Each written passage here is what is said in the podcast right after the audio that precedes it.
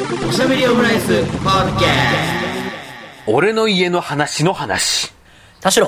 大崎のおしゃべりオムライス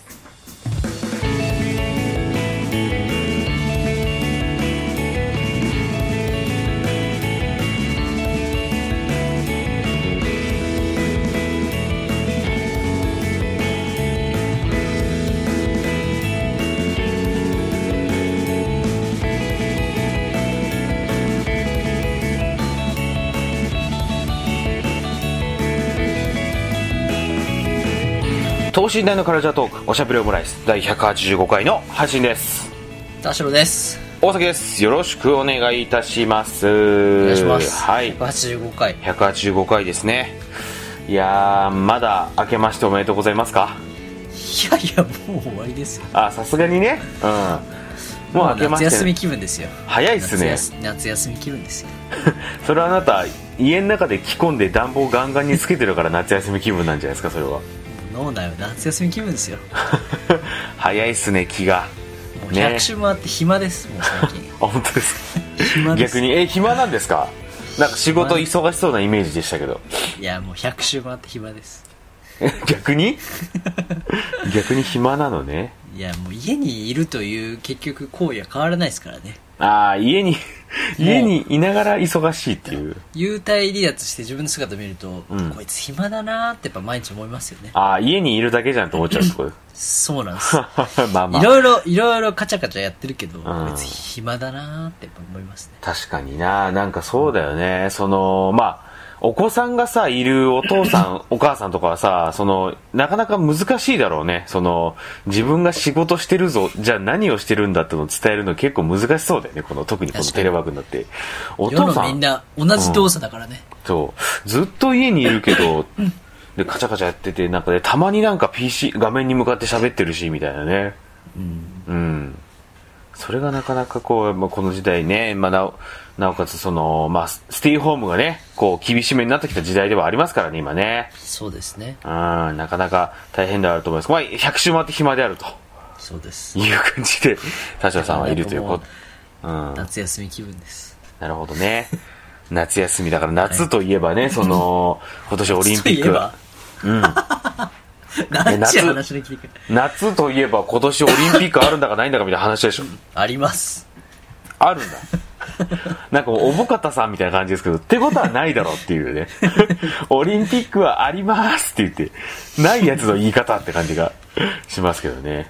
久々にこの間車であのスーパーのオリンピックの前を通ってボロボロだったのを見て、なんだかみんなかわいそうだなと思いましたいや、関係ねえよ、そのスーパーのオリンピックは。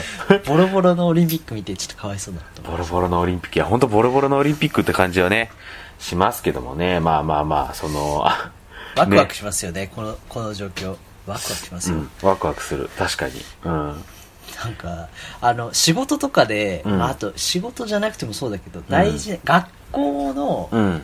ホームルームとか総合の時間うん。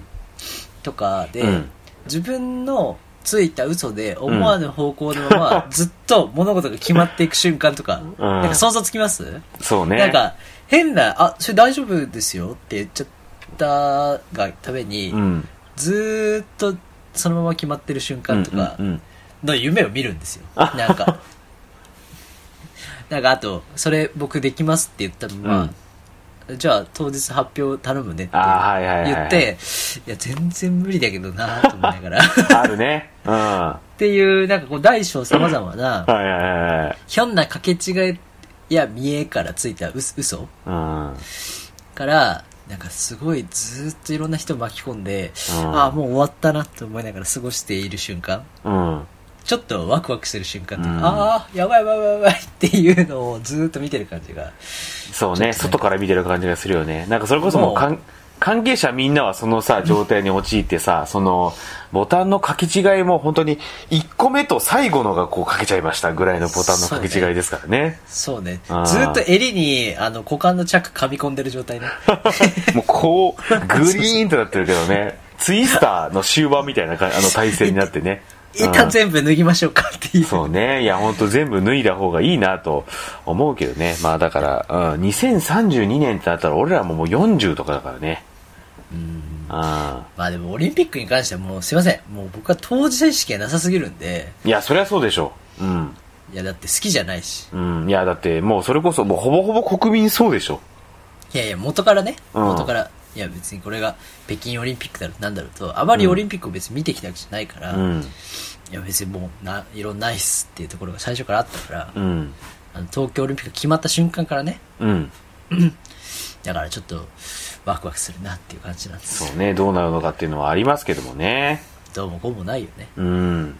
そう。まあそうした中ね、まあその、まあ、そういったコロナ禍があっても、例えばなんか嵐はもう2020年でもう活動やめちゃったりみたいなのありますけれども、で。まあ、TOKIO のね、永瀬さんも、なんだかんだでもう2020年度、だから2021年3月いっぱいをもってね、もうジャニーズをね、その表舞台から辞めちゃうっていうこともあったりするわけですよね。ジャニーズをだよね。えーっと、そうだな。あの、表ぶ、だからその表の人間ではなくなるってことですね。表の人間ではなくなるっていうことの話ですけど、まあだから、芸能活動をしなくなるってことですね。ああ、じゃあもう俳優としても出ないんだ。まあだから多分、あれね、あれなんか株式会社 TOKIO の人？になるみたいな 話ありましたけど、だからまあ芸能人としてはもう活動をしなくなるって話ああ、そういうこなんとなんですよね。ですね。まあだからその花道といいますか、最後の、もうあの、集大成的な作品がですね、1月始まりましたよね。ということで、TBS 金曜ドラマ、俺の家の話が、えっ、と、1月の22日にスタートしたということでね、第1話見ましたけれども。ねいやーもう、めちゃめちゃ前から楽しみにしてたよ。え、ねえ、なんか面白かったですね。第1話やっぱり。ねうん。なんか、金曜の夜に面白いドラマがあるっていいよね。なミユとかでもね、それを感じましたけど、やっぱ金曜ドラマ強しっていうのは最近ありますね、TBS。うん。うん。なんか、リアルタイムで久々に見たいなと思ったドラマでもある。そう、なんだかんだ TVer にも上がってますからね。あ、そうだね。そうそうそうあの、あ見れるんだクドカン、クドカンドラマで、はいね、IWGP とかね。そうね。今、パラビで IWGP とか、タイガードラゴンか、とかが見れるようになってるってあれですけども。うん。なん、なんか、あの、工藤官九郎という構文というかさ、うん。なんか方程式というかさ、うん。見たことある、タイガードラゴンとうん。キャストが近いからっていうのもあるのかな？はいはいはいはい。だからなんか、この古典芸能かけるうん〇〇みたいな。うんそうだねで。この面白婦人で、うん。設定は全然別の切り口から、うん毎回テーマごとにあるのか、うん。えっ、と、その、全体の設定とは別のエピソードがこう組み込まれるみたいなのが、ああ、なんかもう絶対、絶対面白いみたいな。そうね。なんかメインの定食油淋鶏？それはまあな、サイドメニューも美味しそうだし、みたいな、こう、なんかこう、見えてる感じサイドメニューが豊富だといいよね。上がりますよね、やっぱりね。うん。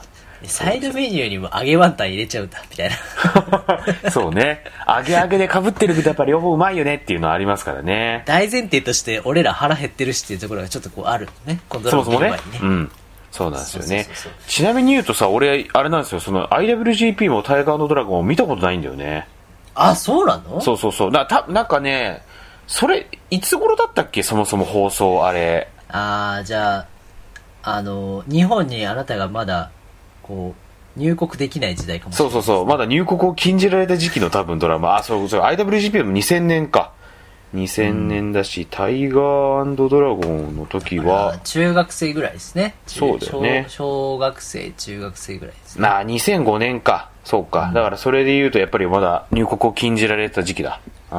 我々が高校入る前ですもんね。そう。ようやく僕は15歳になってようやく入国を許可されるようになりましたから。血が汚いからな。そうそうそうそう。未だに俺献血できないからね。確かに。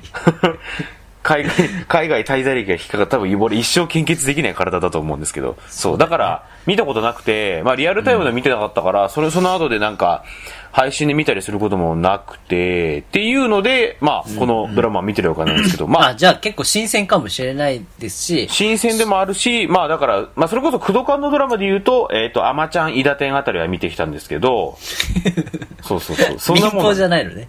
そんなもんなんだよね。あーほぼほぼ NHK で見てきた感じではなるんですけど、まあまあまあでもね、その流れで見てきて、まあだから、もうもちろん新鮮でもあるし、やっぱりクドカンならではだなっていう、あの、面白いとこは面白く、ちゃんとこう、まあ、なんていうんですかね、こう、シリアスなものも軽くみたいな、で、こう、ちゃんとグッと見せるとかグッと見せるみたいなっていうところがあって、やっぱりこれはさすがだなっていうふうには思いましたけどね。うん。木更津キャッツアイとか、あ、そのあたりも見てないね。あと、うぬぼれデカも今やってるし、あ直近だと、あの、監獄のお姫様とか、うんうんうんうん。ゆとりですが何かとか、うんうんうんごめんね青春とかも見てるんじゃないですか。あ、そう、ごめんね、最初見たね。うん。多分大崎さんは、うんあのー落語のね、タイガードラゴンはめちゃめちゃハマると思いうんます。うんうんうん。IWGP よりは、なんかその、見やすさというか、なるほど。はあると思うんですけど、うんうん。まあ、そその、前は落語だったじゃないですか。今回は能なんですけど、はい。だからプロレスとかも、うん。なんか、真正面からやられると、あこここんなになんか分かりやすく話してくれるんだろうなっていう気持ちがなんかこう、晴れ晴れとするというか、そう。ね。うん、なんかプロレスを、プロ、はや、流行ってるというか、うん。なんか、こうテレビでもプロレスというものが、こう、何度もこの、例えにも出されたりとか、うんプロレスというものとは、みたいな話って出されがちですけど、なんかそうはいうのを真っ向から行くんじゃなく、プロレスをやってる人の話を、うん。まあ、能という舞台とプロレスのリングというのをなんか出しながら話すっていうのは、なんか、明瞭解説な感じがして、面白いですよね。なんか言われてみれば形状も似てるよなって感じがしますよね、その、真四角でね。形状ね。うん。うん。リングのね。そうす。るよあなと、うん思思ったのは、まあ、あとこれうん結構、我々は、今、うん今年で、今年で29歳ですけど今、年29ですね。うん。平成世代、うん平成生まれの世代は、まあ、ちゃんと工藤官九郎というのが面白い人というのをきちんと認識しているんだけど、まあもちろんそれ以上上の世代の人は作品もたくさん出てるから知ってると思うんだけど、あのーキャストが、うん。えっ、と、主演が永瀬智也さん。うん。で、まあ他、結構、な今時のキャストじゃないというか、うんうんうん。なんかほ本来で言えばもっと若いところも攻めてまあここれから先、キャストでどんどんこうフレッシュな人が出てくるのかわからないですけど、確かにね。西田敏行さんは、うん前回のタイガードラゴンでも一緒だったじゃないですか、うん主演、主演でね。うん。で、えっ、と、野山ネットさんと、うん。手口のり子さん、ん。あと、えー、桐谷健太さん、うん。あたりは、まあ、秋山はちょっとフレッシュかもしれないけど、まあだからフレッシュなところでいくとあれだよ、なにわ男子のあね、そうださんと秋山さんの息子役の、えー方と、あと、えーっと、長瀬智也さんの息子役の方もジュニアなんですね、ジャニーズジュニア。そうだよね。あなんか、その感じがちょっと初々しいけど、でもなんかこう、今、その、キャストで、この番組を引っ張るみたいな初々しさが、なんか、うん。に今んところ良くも悪くも、ちょっとわかんないけど、そうだね。あんまりなくて、そこが面白かった。なんか、最近のドラマは、あ、うん。この旬の俳優のあのドラマみたいな感じの売り方が結構多くて、でそのドラマの質は問わず、うん。見る前に、あ、このキャストで出してるんだなっていううんうんものが多かったんだけど、確かにね、上白石もね、め恋愛系のドラマめっちゃ出てくるよねっていう。そう。うん。いや、山崎賢とか、なんか逆に本人損してそうと思うぐらいなんかそういうのに出たりとか、そうねそそういう露出のされ方してて、うんえ、えって思ったりすることって結構ありません？ないんか実写がクラッシャーみたいな言われ方されてかわいそうだなみたいな。そうそうそうそうそうそう。本人悪くねえしっていう。うんほ俺が本人だったらもう大暴れしちゃうよって感じだよね。うるせえっつって、黙っとけって言いたから、うん、オファーがあったら出てるだけなんだよっていう、そうそうそうそううん、楽屋で暴れちゃうよなと思いますよね。うん。そうなんですよね。うん。だから、そんな中、あの、うん。戸田恵梨香をキャスティングして、うん。こう、ねなんていうかな、こう、強気のキャスティングというか、うん。なんか当てに行きますぜっていう、なんかこのチーム感みたいなのが結構、なんか楽しませてくれそうだなっていう期待の 1, 話。うん。てかこう見る前に、あ、なんかすごい、まだ誰かいいのかなと思ったら、なんかこう、今んとこね。自分うん。自分たちが、まあ、青春時代に見たうん素敵なキャスティングだなと思ったんですよ。確かにそうだね。だから安心して見てるけど、もしかしたら若い人物足りねえのか、ともちょっと思ったんですよ。ああ、なるほど。どうなんだろうな、それ。うーん。まあでもやっぱりね、この戸田恵梨香さん、あそこの、ね、ヘルパーのところで、謎のヘルパーのところで戸田恵梨香さんってやっぱり、めちゃめちゃ絶妙だなって思いましたもんね、見ててね。うん。うん。ちょうどいいなっていう。うん ちょそう、いや、あーなんか竹内涼真とかじゃないんだな。あの、え、西田敏行の役がですか？いや、違うでしょ。いくら金髪にヒゲで今出し始めても違うでしょ。急に色物になっちゃう。あ、竹内、そうね、竹内涼真出すって言ってもやっぱサンタマプロレスの一人として出すしかないんじゃないですか、でもこの中だと。そうだね。まあ、あとあれかいやだ、からあの、超、次男役とかか、弁護士の。そうそう。そうそうそうそう。まあでもそこはいいか。うん。でも私だったら、高畑充希にするなと思ったんですよ。どれがいいかああ、と、なるほどね。うん。今、今の感じで言うとね。うん。でももう、あざとくて何が悪いのの文脈捉えすぎちゃってるから、それはそれでアウトな感じもしますけどね。うん。え、それは、それはゲストなだけで別に。ね田中みな実が出てるわけでもないし。そうか。M, M ほど寄せてるわけじゃないっていうね。田中みな実出てきたらちょっと、まあ面白いけど、なんかそれがギャグになっちゃうな。うん。うん、そう、そうだよな。だからそれこそ本当 M みたいなね、その、小手先のあれになっちゃいますからね。まあ、それもいいんだけど、だからこそ、なんか見てて途中ちょっと辛くなりませんでした？西田敏行のボディ見た時ちょっと辛くなりませんでした、ガチ感がありましたよね。いや、ちょっとそうだよね。これあれはだから本当仕上げてきたのか、はたまたリアルがあれなのかっていうのが、どうなんでしょうね。ちょっと例えがあれなんですけそど、西田敏行さんの体、あの、蓋して作った時の目玉焼きぐらい白くなかったですか？あの、黄身が黄色くない体してはいはいはいはいはい。あの、こうすると全体的に白くなるんですよっていう目玉焼きね。うん。そうそうそう。そうな。いやでも、わかんない。だってさ蒸されたその体してた。はうん。だってわかんない。だってその、池脇千鶴さんいらっしゃるじゃないですか。いはい。がね、そのフジテレビのなんかドレミファドンかなんか出た時に、めっちゃ老けてるやん、どうしたみたいな風に言われたんですよ。でもそれ蓋を開けてみたら、あの、今出てるドラマの役作りで老け込んだんだっていうのが分かって、逆に今すげえみたいな風になってるってのはあるんですけど、それなのか？いや、でもなんかちょっと前になんかちょっと体なんか悪くしてるみたいな話あったしなとか思ったりしてね。あそうそうそういうことをつぶやいてる。人もいましたもんね。だからそこやっぱりちょっとこう、そうね。足もむくんでるしみたいなさ。でなんか本人があまり動けないことをうん。軸にした脚本でもあるなみたいなことを言ってる人がいて、確かになとはい思ったはいはいはい。うんでそれをなんかこう、そのまま捉えるというか、うんだから本人たちの、うん。うん。しかもそれが冒頭に大崎さん言ってくれてたような、あの、はいはい長瀬さんの最後の、うん。こう、引退するレスラーの話とかっていうのは第1話からですけど、うん。なんか結構、なんかその人が見えて、みんな知,、ね知ってる人で、今までもドラマでいっぱい見てる人だからこそ、うん。ちょっとなんか噛み締めが多すぎて、ちょっと多い、情報が多いなというね。そうね。確かにそれは、その中にあの面々に当たり前のようにいる、なんかあのバイプレイヤー的な感じだけど、うん。もう主役級にいる江口さんなんか強いし、うん。なんか現場でもう全然緊張しなさそうな秋山の長田さん節というか、そうね。なんかやっぱりその、まあそこまで、あの、なんか、色もんって感じにもならず良かったですけどね、秋山さんもね。あと、この能をやってる人たちはいは、はうん。みんなこのドラマ見てますっていうツイートをうん。してしてましたよ。ああ、そうなんだ。能関係者が。うん。どうなんだろうね、でもね。なんか関係者からす、その、能をやってる人からするとね。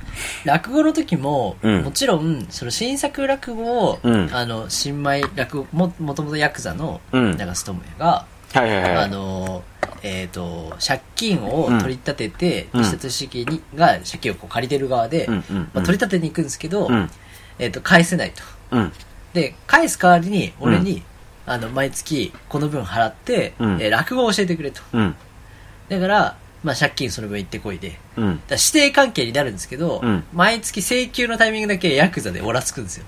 今月の分はって言ったなるほど。ら。で、これバン、バンとこうやって、これが今月の月謝代だ、バンみたいな感じで、同じお金が行ったり来たりするんですけど、まあそういうやりとりがある中、うんあの、新作落語が彼をこう、迷子、前は披露するんですけど、その話が古典落語で必ずその回に沿った、うん。まあなんかこう、人情話だったり恋愛の話だったりするんですけど、で今回の能の話も、あのーなんか、羽衣を失い飛べなくなった天女が嘆くっていうような話を、うん。あの、最初にこう冒頭で歌って、冒頭っていうか第1話で歌ってた、家族が揃って歌うのあったじゃないですか。うんうんうんだからそこと足が麻痺してるこの家のおじいちゃんっていうところがはい重なってたりとかうん、なんかこう、当然掘り下げてったら、なんかそういう文脈がちゃんとテーマになってるのが、うんうんうん。なんかちょっとレベル高すぎてちゃんと伝わるかなってところは、うん落語の方が分かりやすかったんですよ。なるほどね。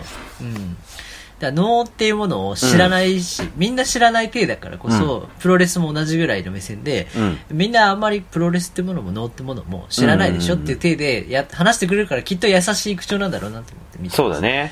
そう。だからそういうのってあんまなくないですか？みんな知らないだろう世界をうん。知らない体で面白く話しますよっていうドラマあんまりないなと思って。まあだからやろうとしても難しいってのはあるよね。そうね。うん。ま知らない人向けのクロートドラマはあると思うんですけど、うんなんかすごいマニアックだな、これ、みたいな。確かにね。なんか、プロレスって反則しても血が流れても、節度があって品があるのがいいよな、みたいな、ね、宗家の、あの話もありましたけど、やっぱそういうところでこう、能と共通してくるところがあるんだろうなっていうのはありますよね。やっぱそういうところにこう、プロレスの良さみたいなのが、確かに詰め込まれてるコメント、あの、セリフだなっていうふうには思ったりしましたけどね、これはね。全くそのツイートつぶやいて投稿したと思ったら、数秒前に大崎さんが投稿してましたね。うん。あれだからパクツイされたかなと思いましたね。ドラマのパクついて言うなよ。セリフだよ。スじゃなかったですね。うん。そうそうそう。まあ、あと、あとあれだね、やっぱりそうなんかここで、まあ、な、なんかプラスでこそういう要素も入れてくるのかと思ったのは、その、まあ、長瀬智也さんの息子が、あの、まあ、えー、学習障害を持ってるみたいなところで、そういう要素も入ってくるのかと思いつつ、なんかこの、ね、その、この、その子役って絶対難しい役どころだろうに、結構うまいなと思ったら、このジャニーズジュニアの方だったんですね。そうだね。ああまあ、子役出身らしいんですけどね。まあそういうところもあっ二て。人ともジャニーズなのかな？江口さんの息子の方あ、そう、そうそうそうそう。長田ダイスはなにわ男子だし、ダイス。うん。ダイス。長田ダイス。そう。なんかね、その、そこのなんかその設定が効いてくるというかさ、その、まあ、えっと、宗家の認知症テストみたいなのやった時に、こう横に僕も一緒にやってもいいみたいな感じで、そっちでその子供の方がスラスラ答えられるのに、みたいなところで、そういったと、その対比を見せるってなんかめちゃめちゃ残酷だけど、なんかこう、やっぱ引き込まれちゃうよなっていうね。それこそね。あのカちょっとな長いなと思ったぐらいだもん。そうもういいよと思ったもん。あのカットもなんかほんと、結構最初の、最後の方、こう、ワンカットでずっとこう、西田敏行さんの、敏行さんの顔にガーって寄っていくっていうのがなかなかこう、シリアスというかさ、身につまされるというかさ。うん。芸能人っぽくない、なんかいドラマのメインキャストであるのに、んあすげえじじいだなって思うような、なんかリアルさあったもんな。そうなんだよね。そこら辺がやっぱりこう、なんか滲み出てきてるような感じはして、非常にこう、うん、グッとくると思いましたしね。で全部フィクションだと思わせない余白がなんかあって、うん。えっと思って、うちの、うちのばあちゃんとか、うちの父さんとか、やっぱこう見てる人が思う瞬間うん。があるのと、うん。あのーその学習障害の話の、なんていうの、うんこのフォローというか、うんこれからきっと、あの、悲しいだけの話にならないなみたいなところが、うん。あの、江口のり子さんは、うん。能の、宗家の家のうん娘だけど、うん今、あの、学習塾の、うんえーなんだっけ、進学塾の講師そうね。っていう職業だったじゃないですか。うん。だからその、なんていうかな、あの、役役職っていうか、あの、キャラクターがついてるから、うん。なんかその辺を変にほじくり出さない人だろうなと思って、なんかはいすごい。すごいちょっと安心しながら見れてましたね。なるほどね。うん。うまいというか、うんなんか別に、その、進学塾の勉強だけが全てじゃない、もという考えもあるし、うんちゃんとそこをフォローしてくれる人も、この家族の中にいるんだなっていうのもあって、うんうんで、それが見て取れるのが、うん。あの、息子うん。二人が話してるシーンあったじゃないですか。うんうんうんあのスイッチを前にして漢字の練習してるの？みたいな。うん。なんかあのシーンちょっと違和感なかったですか？なんか、うん当たり前にうん畳の上で、あんな広い畳の上で子供が寝そべってて、うんスイッチ見てて、うん。あら、漢字の勉強中っていきなり聞かないでしょと思って。ああ、言われてみればそうだね、確かに。いや、ゲームだよって思うのが。そんないつも漢字の勉強しかあの機械でしてないのかと思って。なるほどね。確かにそうだな。そう。で、してて、で、そうだよってこう、お兄ちゃんの方が、うん。お兄ちゃんって年齢の上の方うがん、彼がしてて、うん。あのーやってるんだけど、でも、みたいな。うんうんで、なんか、うまく漢字が覚えられてない、うん。書けない、みたいなのを教えてたけど、うん。なんかそれ全然できないんだよ、この子とか。すごいバカでさ、とうんかっていうことじゃなくて、うん。なんか優しく隣で見てて、うん。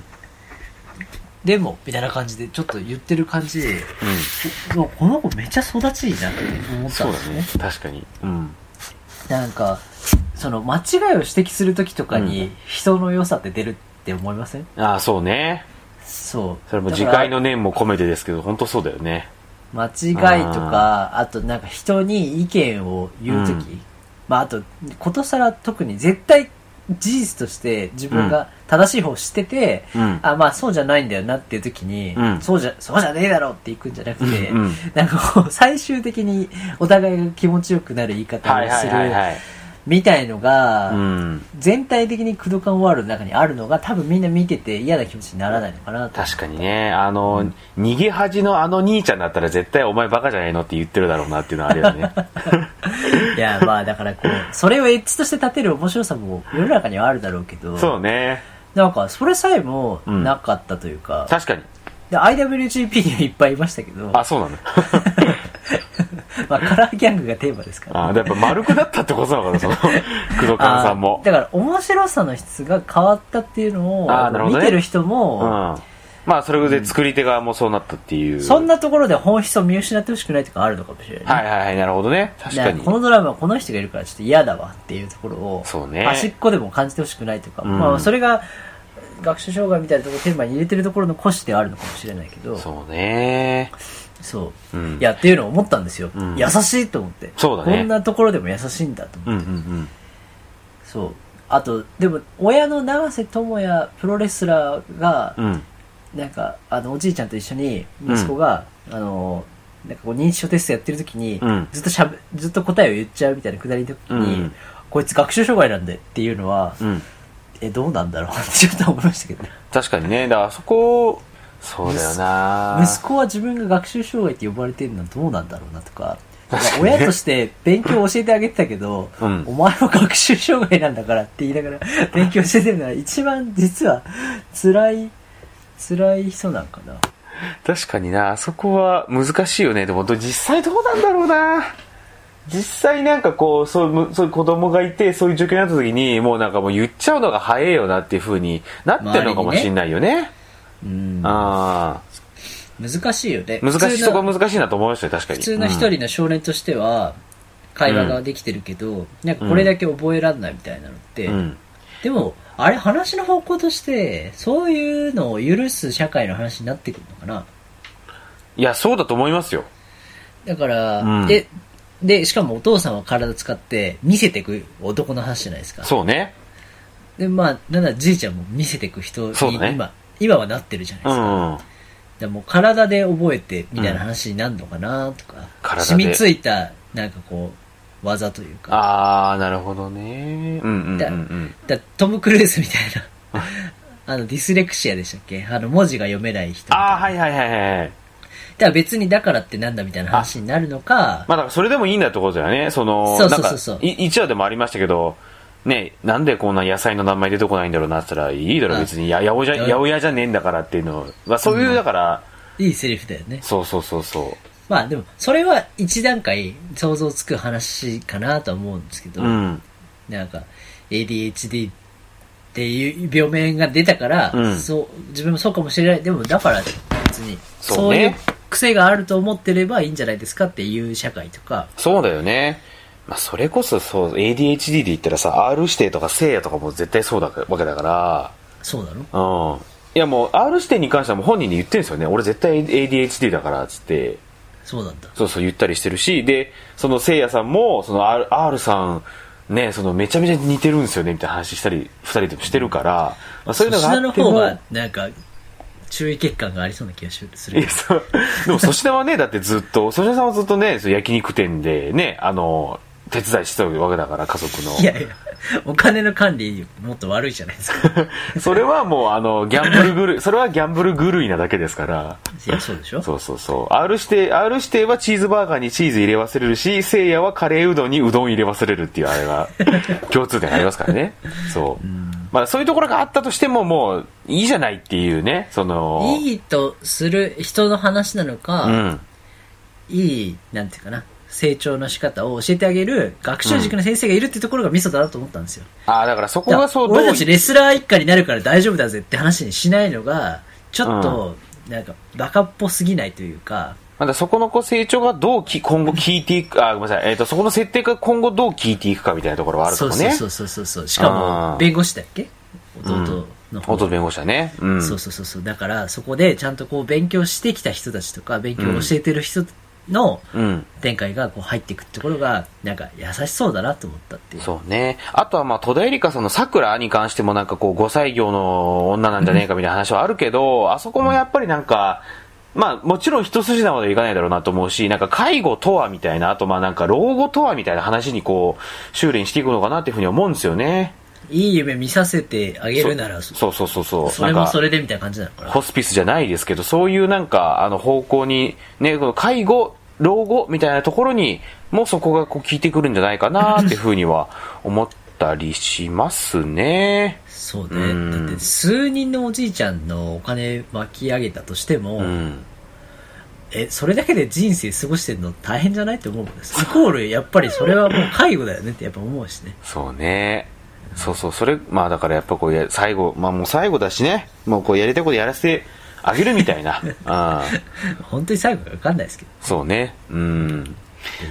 あとはね、その野菜の名前出なかった後に、あーこの納豆、混ぜ混ぜ混ぜ混ぜ混ぜらん海峡しといて、つって、なんで混ぜらん海峡出るのに野菜の名前出ないんだろうなって、ちょっと悲しくなっちゃったよね、あそこ。ああいうのは出るのにって。いやいやずっと言ってたんじゃないそう、ですかスイマ、なんか、ハイアットリージェンシーとか出てくるのに、みたいな。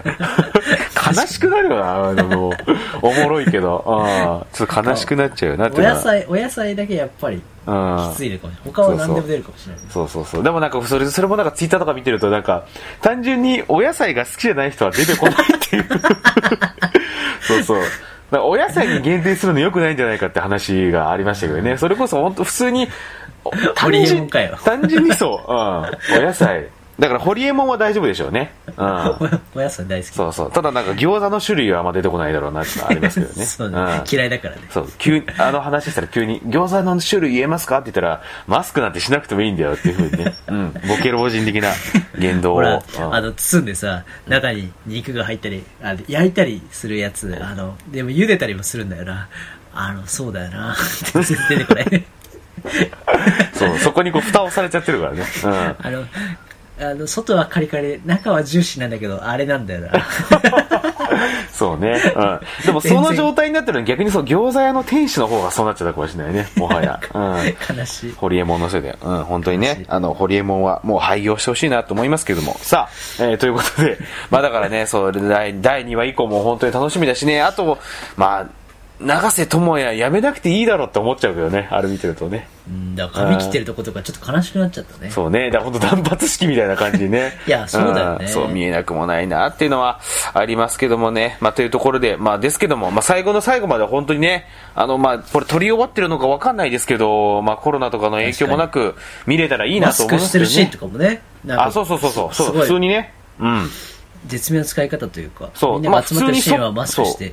なんか、でも家族だったらマスクしないよね、みたいな。でもなんか、外部のその、戸田恵梨香はしてるよね、みたいな。まあ、ケアマネもしてるよね、みたいなのはね。そこら辺って、まあ、確かに普通に考えたらそうだよな、っていうのは思ったいやそれとりするしね。能面のシーンとかがこうリンクしてるとことかマスクの付け方めっちゃうまっと思って、そう、伏線的な感じに今後なっていくのかっていうところで、まあ、次回以降も楽しみだなっていうところはありますけれども。さあ、えっ、と、というところなんですが、今回、はえー、まあ、ポッドキャストになってね、久々というか、あの、初めてというかって感じではありますけれども、曲をかけたいと思います。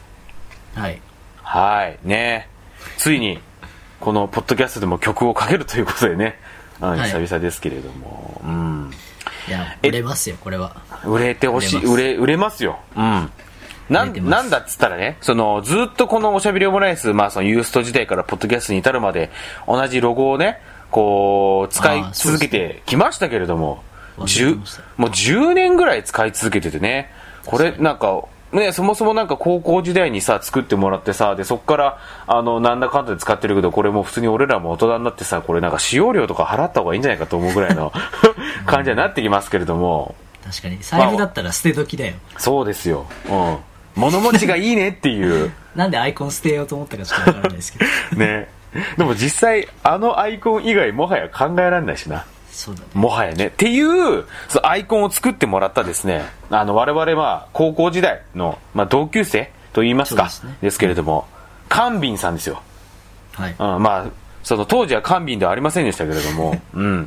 まあ今ね、いろいろこう、アーティストとしてこう、絵を描いたりとか、まあそれこそ絵を描いたりとか、まあ歌を歌ったりっていうところで、まあシンガーとしてそのカンビンという名前で今やられているというところなんですけれども、そのシンガーのカンビンさんと、あとまあ、えっ、と、プロデューサーのですね、スカイトピアさんですかね。でいいんですかね、読み方はね。さんの、まあ、で、新たにプロジェクトを始められたというところで、あのー自然派シティポップユニット、コモドレイク。自然派なのかシティなのかってところですけれども、これはちょっとね、実際聞いていただいてからだと思うんですが、自然派シティポップユニット、コモノレイクというこプロジェクトが始められたということで、で、その、えっ、と、コモノレイクが、えっ、と、ファーストシングルを出しましたというところで、じゃあはいこの曲、ぜひ、このおしゃべりオムライスもかけさせていただきたいというところで、えー皆さんにもお聴きいただければなと思います。まず聞いてもらいましょう。はい、コモノレイクで、ミラー。ガラスの向こう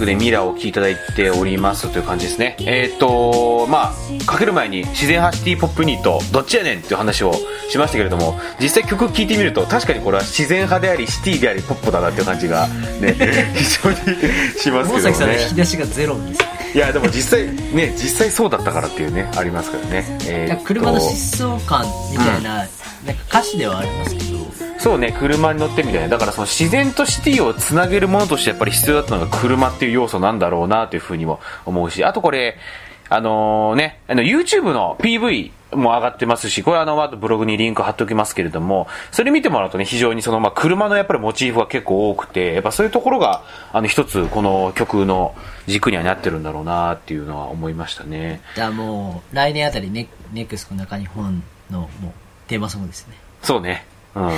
あ、あり得るよ。全然あり得ます。うん。でもなんかラジオっラジオ向きだなと思いました。そうですね。あのーなんか、ポップなんだけど、なんかあんまりこう音楽に詳しくないので感覚でしか言えないんですけど、そうポップであるに、あるんだけど、若干こう不穏な感じもちょっと感じさせるのが若干結構いいなと思っていて、ああ、確うんかなんかあれっぽいなと思ったんですよ。あの、藤井隆さんのあのー私の青い空。これ、キリンジの堀米隆樹さんが作った曲なんですけど、あ、確かに。キリンジ聞いてる時と同じ気持ちになる。なんか若干こう、色になんか青みがかってるというか、そうだね。そういう感じがするなっていう。PV の天気に引っ張られてませんか？そうそう。あの、私の青い空の PV も青みがかってるからね。うん、ちなみに私の青い空は、あの、M ステに出た時のパフォーマンスがめっちゃ良かったのでこれあの、デイリーモーションかなんかに落ちてるんでね、これもぜひ見てほしいなって。そこおすすめしていいのかよ。そう。思うんですけれども。いや、でもね、本当いい曲ですよね。だからこれ、あの、ぜひ皆さんにもこれ、あの、かけましたけれども、聴いていただきたいなと思いますね。あこれもう、鉄板として、あの、おしゃべりオムライスに出た人、売れてない人いないのも、そうなんだよ。鉄則としてありますから。鉄則。うん。鉄則。鬼の鉄則。そうそうそう売れ方がもう、すごいもんね。そうそうそう、水、ね、水管さんもありますしあと、まあ、ヨンヨンさんとかもね、こう、ちらっと出ていただいたことがあったりしましたから、もう実質我々アトロクファミリーですから、そうなんだよ。実質。俺らはアトロク。はい。俺らはアトロクなのよ。ね。あ、でも我々の言葉を使って言うと、歌丸はしゃべ音ファミリーでもあるから。そうね。うん。ぜひ出てきていただきたいなと思いますけどね。一応なんか説明というか、えっと、ユニット説明いただきましたので読み上げましょうかね。シンガー、カンビーとプロデューサー、スカイトピアの新プロジェクト。で、ミラー、ファーストシングル出てますね。で、にこれ、これ言っていいのかな？えっと、2021年春に自然をテーマにしたファースト EP、レイク、リリース予定。透き通るカンビンの声と個性、スカイトピアのポップセンスが巻き起こす化学反応。シティポップ、昭和歌謡、あ、なるほどね。シティポップ、昭和歌謡やソウル、R&B に影響された音楽性は、都会と自然を横断し、幻想的で解像度の高い情景を作り出す。確かにそうですね。で、あと、えーこれ、どこなんでしょうね。水曜日のダウンタウンのジングルとしても使用されたハウスパーティー。信頼によるピックアップを含め SNS で話題を呼んだ、Like the Stars など、スカイトピアとカンビンの過去のコラボ活動はすでに多岐にわたる。そんな二人がついに始動させる注目の新プロジェクトということで、えっ、と、ツイッターとかもね、やられてますし、これぜひフォローしてほしいなと思いますね。あとなんね。うん。あとなんかその、勝手に告知をいろいろすると、えっ、と、ミラーの PV、YouTube に上がってますし、あと、ポッドキャストもやられてるんですね。コモラジ、えっ、と、YouTube とか、ポッドキャストで聞けるかなという感じでありますね。はいはい。で、あとですね、1月の、えー27日水曜日、えっ、と、JWAVE の深夜番組、東京マッドスピンに、えっ、と、出演されるということでございますね。えっ、と、この東京マートスピンが深夜3時からの放送になりますね。1月27日の、えー水曜日3時から始まる回に出演されるということで、チェックしていただければと思います。えータイムフリーとかでもね、聞いていただければなと思いますね。はい。